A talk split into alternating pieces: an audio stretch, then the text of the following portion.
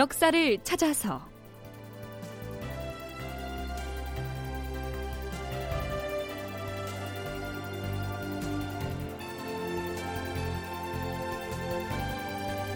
제 807편 50일간 휴전을 하자니.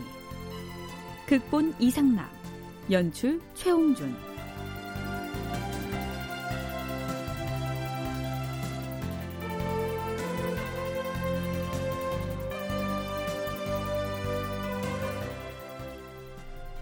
여러분 안녕하십니까? 역사를 찾아서의 김석환입니다. 자, 지난 시간에 명나라에서 보낸 심유경이라고 하는 사람이 평양성에 들어가서 고니시 유키나가, 즉 소서 행장을 만났다는 얘기를 했었지요. 심유경이 왜 조선에 왔는지는 이미 설명을 했었습니다. 선조수정실록의 기사를 인용하면 이렇습니다. 당초 조승훈이 평양성을 공격했다가 패하고 나자 외적이 더욱 교만해져서 우리 군대에 글을 보내 장차 서쪽으로 진격해 올라가겠다고 큰 소리를 쳤으므로 의주 행제소에서는 매우 두려워하였다. 심유경은 본래 절강성 사람으로서 평소 일본의 실정에 익숙하였으므로 명나라의 병부상서 석성이 유격이란 벼슬 칭호를 붙여주면서 그로 하여금 외적의 사정을 정탐하게 하였던 것이다. 선조 수정실록에는 심유경이 어떻게 평양성에 들어갔고 소서 행장과 무슨 얘기를 나눴는지를 개략적으로 기술하고 있습니다.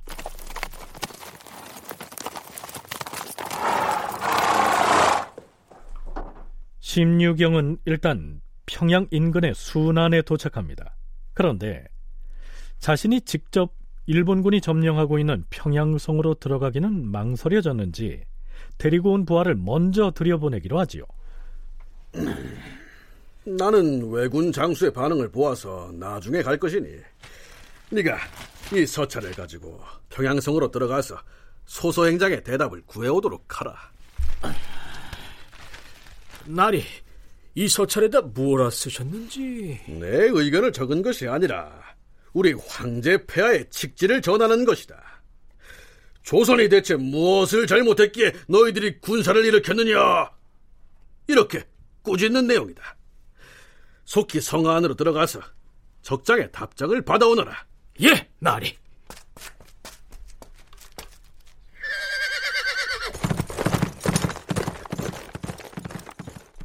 이렇게 해서 심유경의 부하가 서찰을 들고 평양성으로 들어갑니다.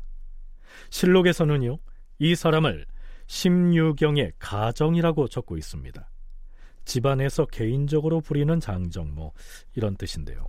우리는 부하라고 칭하겠습니다.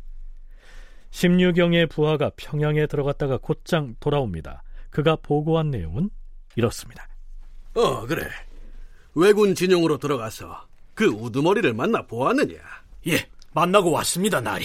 소서 행장이란 그자가 내가 준 서찰을 읽고 나서 뭐라 하더냐? 나리와 직접 대화를 나누고 싶다면서 직접 성 안으로 들어오라고 했습니다요, 나리. 음, 알겠다. 내가 직접 들어가서 소서 행장을 만나고 올 것이다. 자, 가자.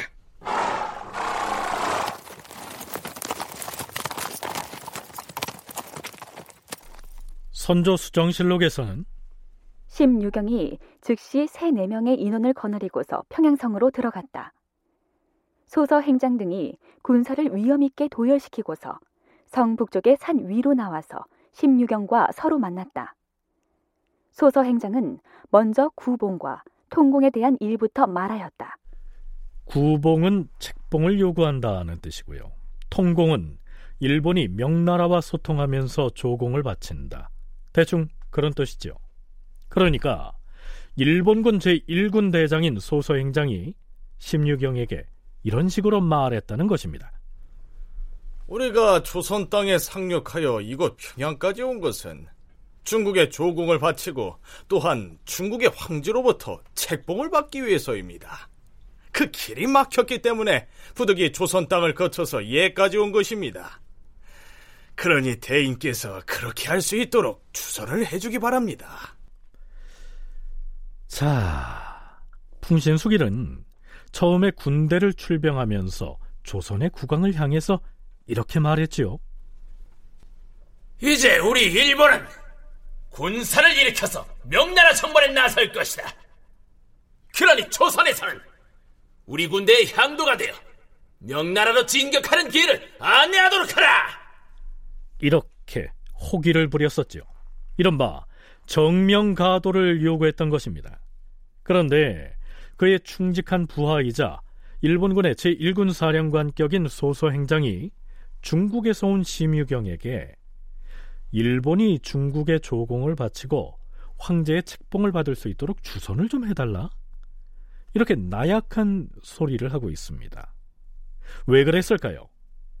서강대 계승범 교수는 대마도의 성주인 소요시토시가 소소행장의 사위라는 사실을 연결지어서 생각해 볼 필요가 있다고 얘기합니다.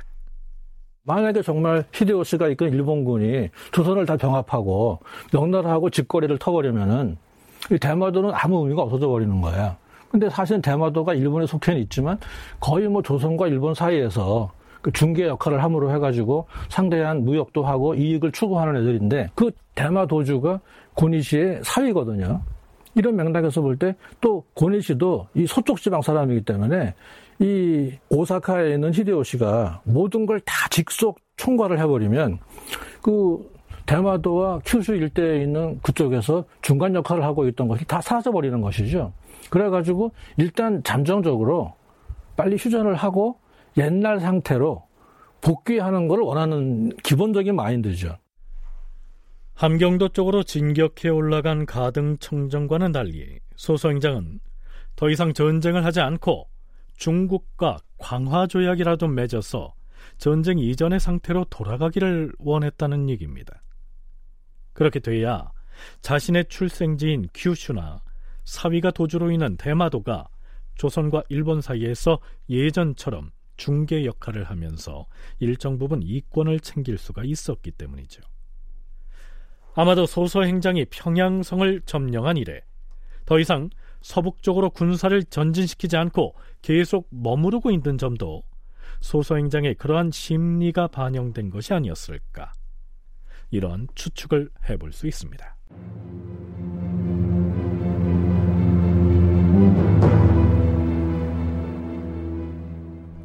자, 그럼 명나라의 병부상서가 보낸 유격 심유경이 일본군 장수 소서 행정을 만나 무슨 얘기를 나누는지 살펴보시죠.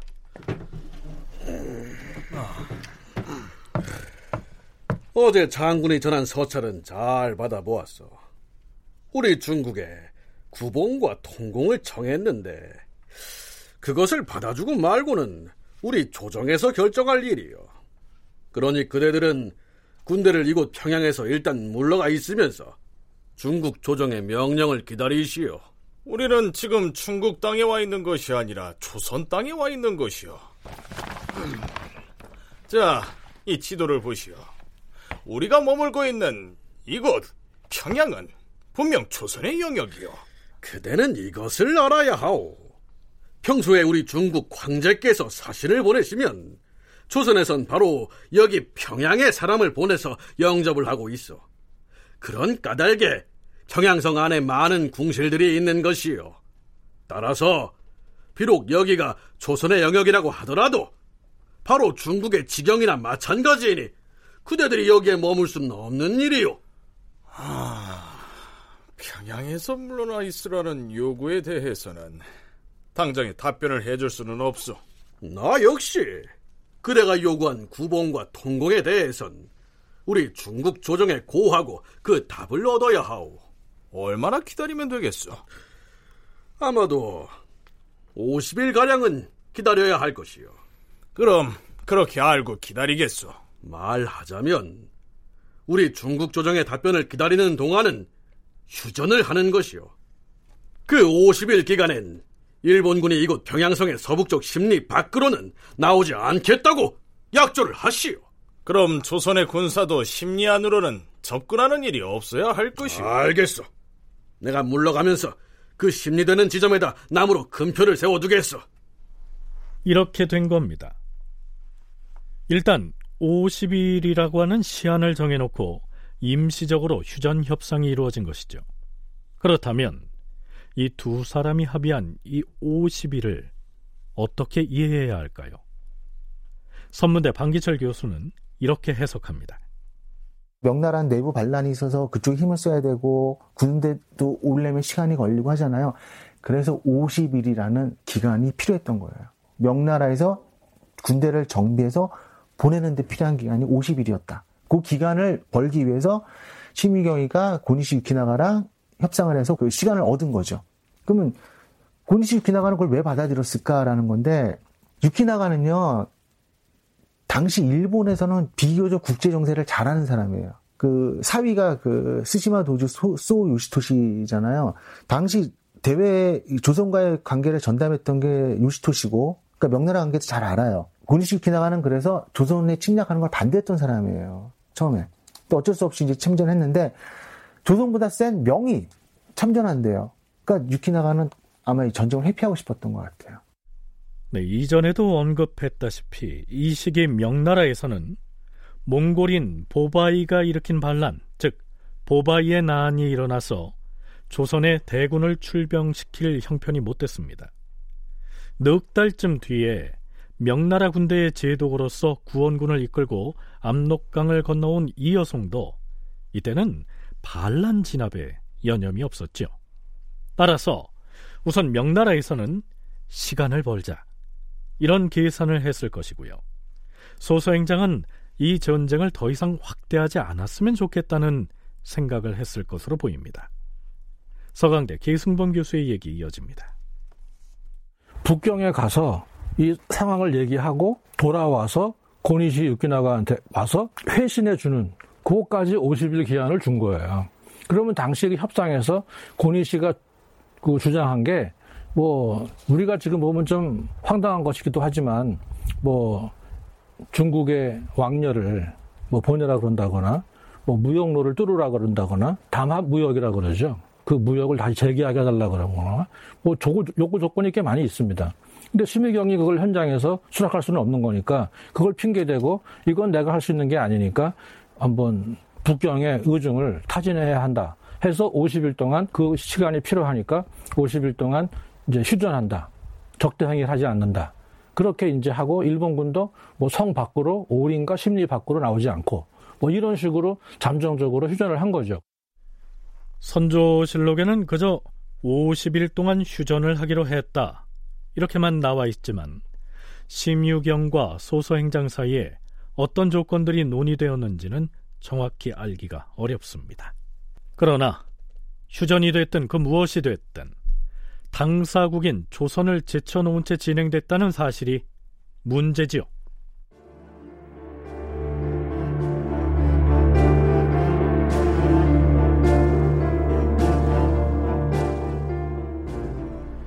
심유경이 평양성을 나와서 외곽에 머물고 있을 때 소서행장은 사람을 보내서 이렇게 말합니다. 이곳 평양성은 우리 일본군이 병기로 무장을 하고서 삼엄한 경계를 하고 있었는데 어제 대인께서는 얼굴빛 하나 변하지 않고 그 모습이 참으 의연하였어. 우리 일본 사람이라도 그보다 더 용맹스러울 수는 없을 것이오. 그러자 심유경은 또 소서 행장에게 전하는 서찰에서 이렇게 호기를 부립니다. 그대들은 옛날 당나라의 곽영공이 단기 필마로 회을 쪽의 대군 속으로 늠름하게 들어갔다는 사실을 듣지도 못하였는가? 아, 내가 어찌 그대들을 두려워하겠는가? 자, 둘 사이엔 제법 죽이 잘 맞아 돌아가는 것 같은데요. 심유경과 소서행장 사이에 그런저런 의논을 주고받았다는 사실이 의주 행제소의 조선 조정에도 보고가 됐겠죠. 전하, 좌의정 윤두수이옵니다. 어, 그래. 좌상은 속히 들라.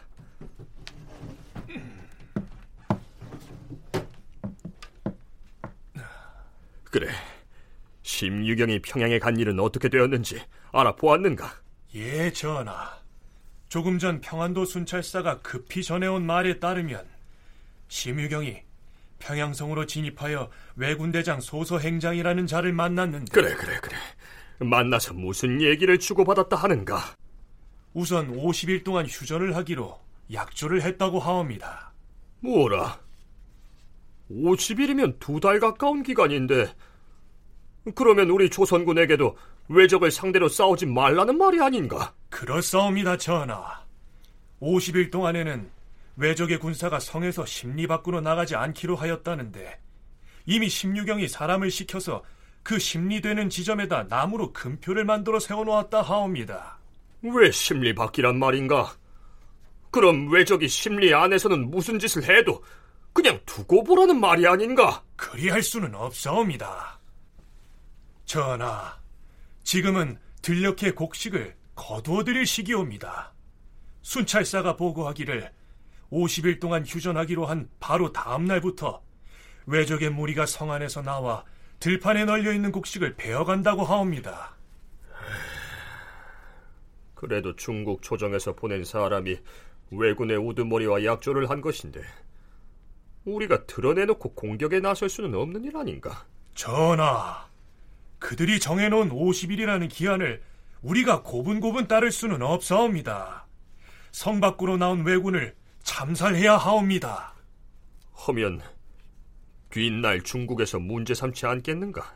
만일 50일 동안 전투를 하지 않고 있으면 군사들은 모두 지치고 말 것이며 군량도 고갈되고 말 것이옵니다. 비밀리의 평안감사와 병마사에게 명을 내리시어서 성 밖으로 나온 왜군들을 모조리 포획하게 하시옵소서. 당장 그리하도록 명을 전달하라.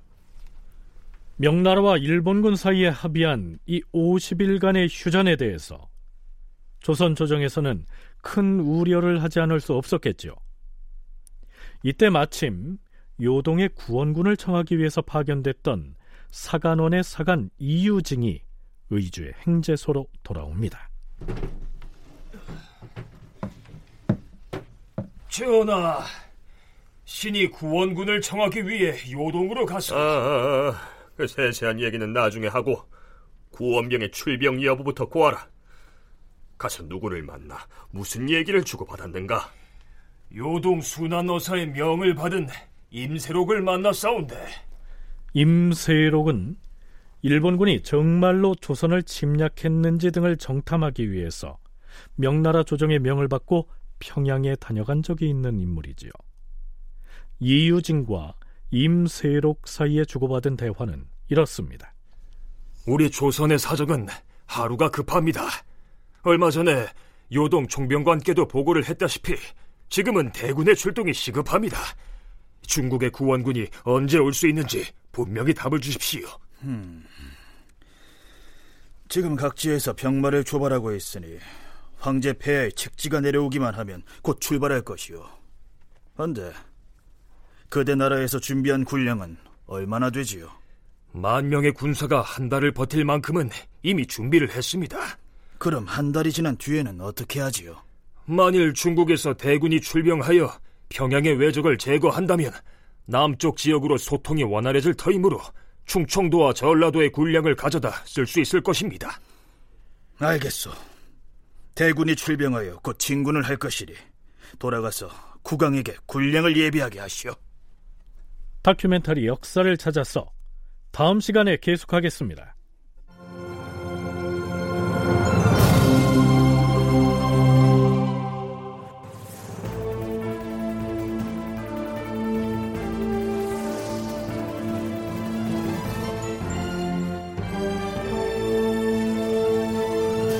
다큐멘터리 역사를 찾아서 제 807편 50일간 휴전을 하자니 이상락극본 최용준 연출로 보내드렸습니다.